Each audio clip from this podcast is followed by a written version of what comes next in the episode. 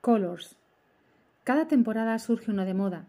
Por cierto, para los más fashionistas, naranja y violeta están de plena actualidad. La realidad es que el manejo de todos ellos requiere maestría, destreza.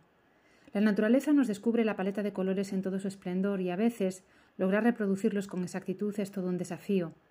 Los colores de los amaneceres, las puestas de sol, el reflejo del cielo en el mar, las hojas de los árboles, las plumas de los pájaros.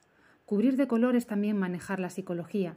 El verde y el azul para la calma, con el rosa ilusión y delicadeza, con el rojo pasión, el amarillo para la creatividad y el naranja para la diversión, son algunas de las asociaciones que hacemos inconscientemente con el color.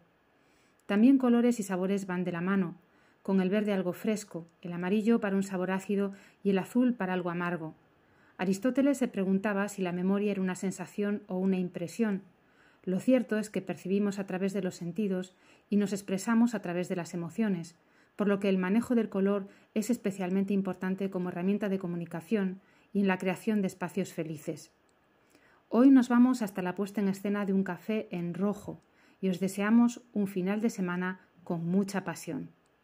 Project Café Rouge with Dew Lamp designed by Emmanuel Bablet for Kundalini Collection.